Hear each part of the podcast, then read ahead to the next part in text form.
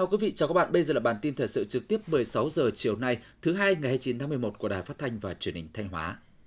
Thưa quý vị và các bạn, sáng ngày 29 tháng 11, tập đoàn Flamingo đã trao tặng 100.000 bộ kit xét nghiệm nhanh COVID-19 với tổng trị giá 10 tỷ đồng nhằm hỗ trợ chia sẻ cho tỉnh Thanh Hóa trong công tác phòng chống dịch. Phát biểu tại buổi lễ tiếp nhận, đồng chí Phạm Thị Thanh Thủy, Ủy viên Ban Thường vụ, Trưởng ban Dân vận tỉnh ủy, Chủ tịch Ủy ban Mặt trận Tổ quốc tỉnh Thanh Hóa, trân trọng cảm ơn những tình cảm tốt đẹp của tập đoàn Flamingo đã tích cực tham gia hỗ trợ cho công tác phòng chống dịch COVID-19, đồng thời khẳng định đây là nguồn lực quan trọng tiếp thêm sức mạnh để tỉnh vượt qua khó khăn phòng chống dịch bệnh đạt hiệu quả.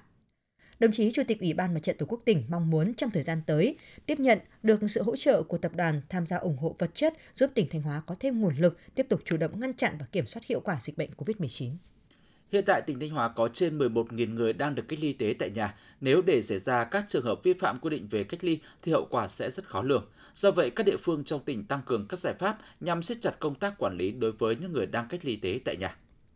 Từ tháng 11 đến nay, trung bình mỗi ngày thị trấn Quý Lộc, huyện Yên Định có khoảng 10 công dân từ tỉnh ngoài trở về địa phương. Để chống dịch COVID-19 từ sớm, chính quyền địa phương đã chủ động đến từng hộ gia đình, nắm thông tin về những người đang làm ăn xa, nhu cầu trở về địa phương, lịch trình di chuyển. Thị trấn cũng phát huy vai trò của các tổ giám sát cộng đồng nhằm đảm bảo việc cách ly tại nhà được thực hiện theo đúng quy định của ngành y tế. Kinh nghiệm thực tế từ các địa phương trong tỉnh cho thấy, để việc cách ly y tế tại nhà đảm bảo an toàn đúng quy định, thì vai trò của chính quyền cơ sở và các tổ giám sát cộng đồng là rất quan trọng. Đồng thời, các biện pháp cũng phải được triển khai đồng bộ từ tuyên truyền vận động đến việc kiểm tra, giám sát, xử lý nghiêm các trường hợp vi phạm, kết hợp với phương án đảm bảo an sinh xã hội. Những ngày gần đây, tình hình dịch bệnh COVID-19 tại thành phố Hồ Chí Minh, các tỉnh phía Nam và thủ đô Hà Nội tiếp tục diễn biến phức tạp, số ca bệnh tăng cao. Trong khi đó, từ khi áp dụng các biện pháp phòng chống dịch theo nghị quyết số 128 của chính phủ, việc di chuyển đi lại giữa các tỉnh cũng được nới lỏng. Thời gian tới, dự báo lượng người từ ngoài tỉnh trở về Thanh Hóa sẽ tiếp tục tăng cao. Do vậy, việc tăng cường các biện pháp phòng chống dịch là rất cần thiết, trong đó có việc siết chặt quản lý các trường hợp cách ly tại nhà. Thực tế trong thời gian qua, trên địa bàn tỉnh đã xảy ra một số trường hợp vi phạm quy định khi cách ly tại nhà, làm lây lan dịch COVID-19 trong cộng đồng, gây nên hậu quả rất nặng nề. Huyện Như Thanh, tỉnh Thanh Hóa có gần 4.500 con bò thịt, 2.500 con bò sữa và hơn 1.000 con gia súc các loại khác. Để đảm bảo nguồn thức ăn tại chỗ cho đàn gia súc trên địa bàn huyện, những năm qua huyện Như Thanh đã chuyển đổi cơ cấu cây trồng trên diện tích đất khó sản xuất canh tác để trồng các loại cây làm thức ăn chăn nuôi. Đáng chú ý, huyện đã chủ động mời gọi, thu hút doanh nghiệp, các trang trại chăn nuôi gia súc đầu tư liên kết sản xuất và bao tiêu sản phẩm cây thức ăn chăn nuôi cho người dân, nên nhiều diện tích trồng cây thức ăn chăn nuôi của huyện đã được bao tiêu sản phẩm theo hợp đồng kinh tế. Hiện nay toàn huyện đã phát triển được gần 1.000 hecta cây thức ăn chăn nuôi các loại, chủ yếu là cỏ voi, cỏ VA06, ngô dày, năng suất bình quân gần 300 tấn hecta một năm, đạt doanh thu 180 đến 200 triệu đồng hecta một năm, thu lãi khoảng từ 80 đến 100 triệu đồng hecta một năm. Vụ đông năm nay, huyện có hơn 100 hecta trồng cây ngô dày được doanh nghiệp ký hợp đồng bao tiêu sản phẩm. Riêng diện tích này, lợi nhuận đạt khoảng từ 120 đến 130 triệu đồng hecta một năm.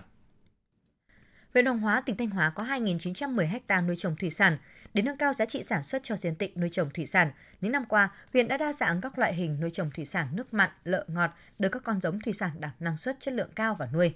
Cùng với đó, huyện Hoàng Hóa đã xây dựng được các mô hình nuôi trồng thủy sản thâm canh, tập trung quy mô lớn, nuôi tôm trong ao bạt, ứng dụng công nghệ cao và theo hướng công nghệ cao.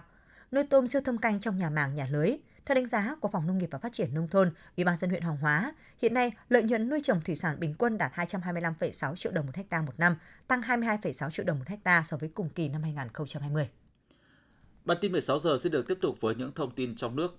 Ông Lê Duy Thành, Chủ tịch Ủy ban dân tỉnh, trưởng ban chỉ đạo phòng chống dịch COVID-19 tỉnh Vĩnh Phúc nhận định trong thời gian ngắn sắp tới địa phương này sẽ tiếp tục xuất hiện các ca mắc nghi mắc COVID-19, số lượng F1 tăng cao, do đó Vĩnh Phúc phải có các giải pháp khẩn cấp đồng bộ linh hoạt các biện pháp cách ly, xét nghiệm, điều trị và giãn cách xã hội. Lãnh đạo tỉnh Vĩnh Phúc yêu cầu các cơ quan đơn vị phải chấn chỉnh công tác lãnh đạo chỉ đạo, xác định rõ trách nhiệm của tổ chức cá nhân trong chỉ đạo điều hành và chịu trách nhiệm đối với ngành lĩnh vực, địa bàn được giao theo đúng chỉ đạo của thường trực tỉnh ủy. Các huyện, thành phố tạm dừng 100% các hoạt động chưa cần thiết, kiểm soát các nguy cơ tăng xét nghiệm tầm soát theo hướng xã hội hóa, đặc biệt là tại huyện là Yên Lạc và Vĩnh Tường khẩn trương hoàn thiện để sẵn sàng hoạt động cơ sở điều trị bệnh nhân COVID-19 với quy mô 120 giường bệnh. Riêng huyện Yên Lạc và Vĩnh Tường bổ sung thêm mỗi huyện một cơ sở điều trị bệnh nhân thể nhẹ.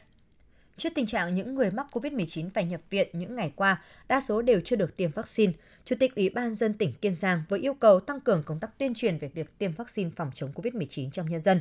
Cho đến ngày 30 tháng 11, các địa phương phải giả soát lập danh sách tất cả người dân trên địa bàn để nắm chính xác những trường hợp chưa tiêm vaccine và lý do chưa tiêm. Nếu để sót đối tượng không được tiêm chủng, Chủ tịch Ủy ban dân cấp huyện phải chịu trách nhiệm.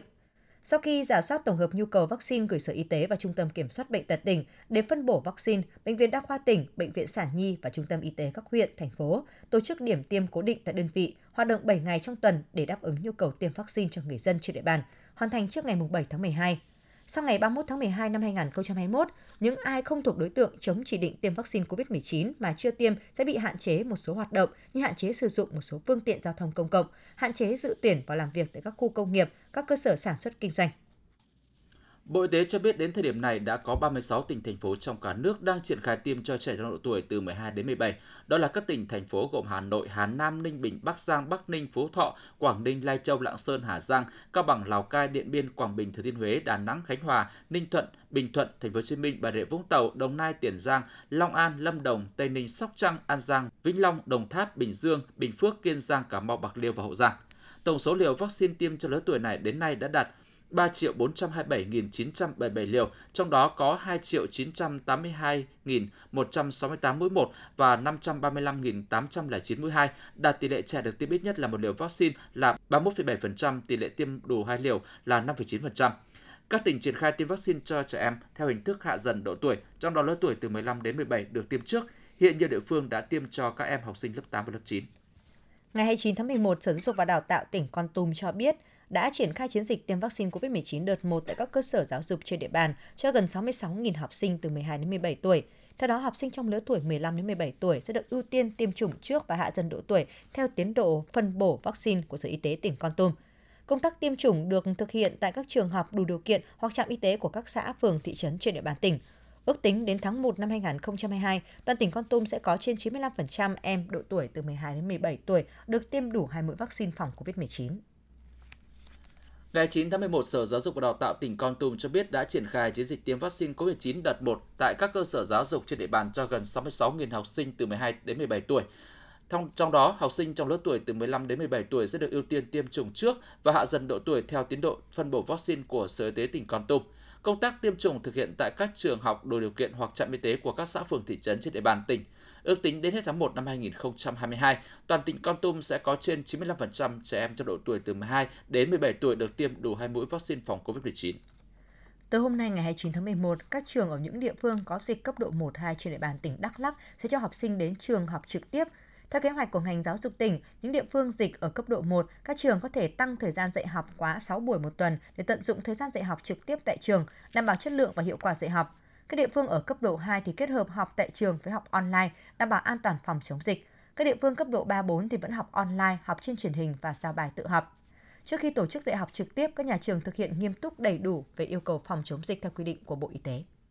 Tối qua, theo giờ Việt Nam, đô cử Lê Văn Công tiếp tục thi đấu ấn tượng để mang về tấm huy chương bạc cho đoàn thể thao Việt Nam ở giải vô địch cử tạ người khuyết tật thế giới được tổ chức tại Yorkshire. Ở giải năm nay, lực sĩ Lê Văn Công tranh tài ở hạng cân 49 kg cùng 26 vận động viên. Trước khi thi đấu, lực sĩ 37 tuổi còn phải xịt thuốc giảm đau. Trong bối cảnh đó, đại diện của đoàn Việt Nam vừa giành huy chương bạc Paralympic Tokyo đã thi đấu nỗ lực. Đô cử Lê Văn Công lần lượt chinh phục hai mức tạ là 165 kg và 170 kg. Ở lần thứ ba, nhà vô địch thế giới năm 2017 nâng mức tạ lên 173 kg. Mức tạ từ mang về cho Lê Văn Công chiếc huy chương bạc Paralympic Tokyo năm 2020. Đáng tiếc, lực sĩ 37 tuổi lại thực hiện không thành công. Với thành tích 170 kg, Lê Văn Công lần thứ hai trong sự nghiệp giành huy chương bạc giải vô địch cử tạ người khuyết tật thế giới. Tấm huy chương bạc giúp Lê Văn Công làm dày hơn thành tích ở đấu trường quốc tế. Anh từng giành một huy chương vàng, một huy chương bạc Paralympic, một huy chương vàng, hai huy chương bạc giải vô địch thế giới, một huy chương bạc Asian Paragame và hai huy chương vàng ASEAN Paragame. Ông Trần Duy Dũng, Chủ tịch Ủy ban dân huyện Nam Trà My, Quảng Nam cho biết, hai ngày nay mưa lớn liên tục khiến nhiều tuyến đường tại huyện Nam Trà My bị chia cắt. Trong đó, tuyến đường lên xã Trà Linh bị sạt lở nhiều điểm, chia cắt hoàn toàn. Tuyến đường DH8 vào xã Trà Leng cũng bị sạt lở mố cầu, lực lượng chức năng đã căng dây ngăn người dân qua lại. Địa phương đang sơ tán khoảng 5.000 hộ dân trong vùng bị ảnh hưởng. Quý vị và các bạn vừa theo dõi bản tin thời sự trực tiếp 16 giờ chiều nay của Đài Phát thanh và Truyền hình Thanh Hóa. Xin được cảm ơn và kính chào tạm biệt.